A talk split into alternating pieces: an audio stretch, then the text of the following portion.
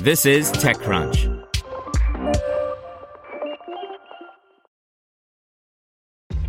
This episode is brought to you by ShipStation. You know, some things take a lot of work, like sending little robots to far off distant planets. And just as that's challenging, so too is running a successful e commerce business, especially when there's so much to do. So I want to introduce you all to ShipStation. Now, I love using ShipStation because of its easy to use dashboard, which makes managing orders and printing labels a breeze and super smooth. Oh, and the customer service is just out of this world. It's exactly what you need to help grow your business. Sign up for your free 60-day trial at shipstation.com slash technews. That's shipstation.com slash tech news. You're listening to the Daily Crunch. Today's story is brought to you by Deloitte, recognizing that no two companies are alike and neither are the paths to IPO. Deloitte helps emerging growth companies adapt and prepare for uncharted territory with high quality audit services that deliver key insights and help light the way forward. Deloitte.com slash US slash EGC. FaceApp responds to privacy concerns by Natasha Lomas. FaceApp, the AI powered selfie editing app that's been having another viral moment of late, has now responded to a privacy controversy that we covered earlier. The too long didn't read here is that concerns had been raised that FaceApp, a Russian startup, uploads users' photos to the cloud without making it clear to them that processing is not going on locally on their device.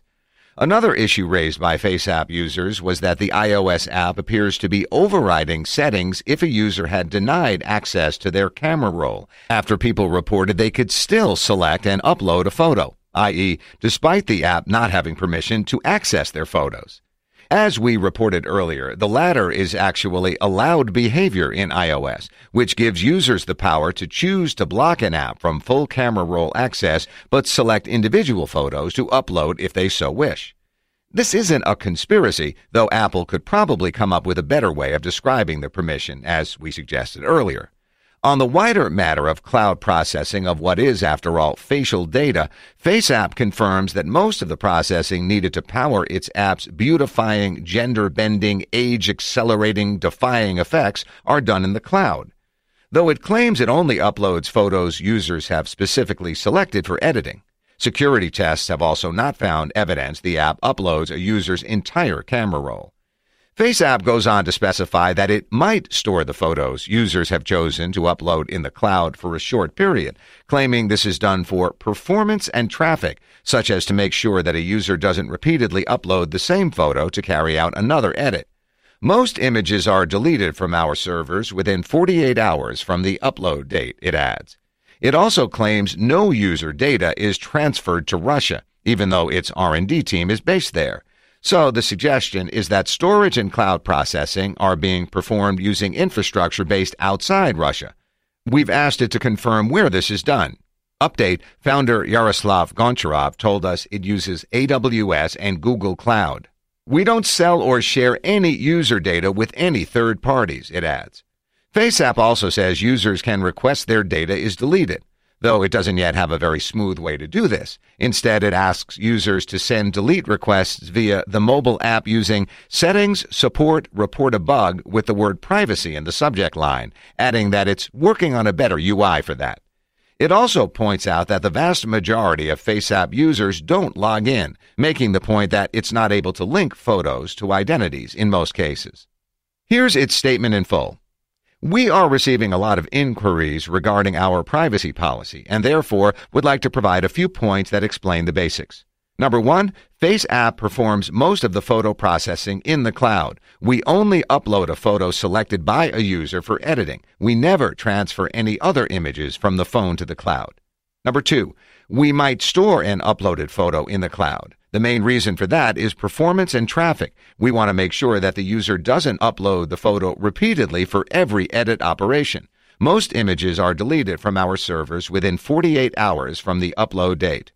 Number three, we accept requests from users for removing all their data from our servers. Our support team is currently overloaded, but these requests have our priority. For the fastest processing, we recommend sending the requests from the FaceApp mobile app using Settings, Support, Report a Bug with the word Privacy in the subject line. We are working on a better UI for that. Number four, all Face app features are available without logging in, and you can log in only from the settings screen. As a result, 99% of users don't log in. Therefore, we don't have access to any data that could identify a person. Number five, we don't sell or share any user data with any third parties. And number six, even though the core R&D team is located in Russia, the user data is not transferred to Russia. Additionally, we'd like to comment on one of the most common concerns. All pictures from the gallery are uploaded to our servers after a user grants access to the photos. We don't do that. We upload only a photo selected for editing. You can quickly check this with any of Network's sniffing tools available on the Internet. Want to learn how you can make smarter decisions with your money? Well, I've got the podcast for you. I'm Sean Pyles, and I host NerdWallet's Smart Money Podcast. Our show features our team of nerds, personal finance experts in credit cards, banking, investing, and more. And they'll help you make the most of your money while cutting through the clutter and misinformation in today's world of personal finance. You'll get clarity on strategies to help you build your wealth, invest wisely, shop for financial products, and plan for major life events. Listen to NerdWallet's Smart Money Podcast wherever you get your podcasts.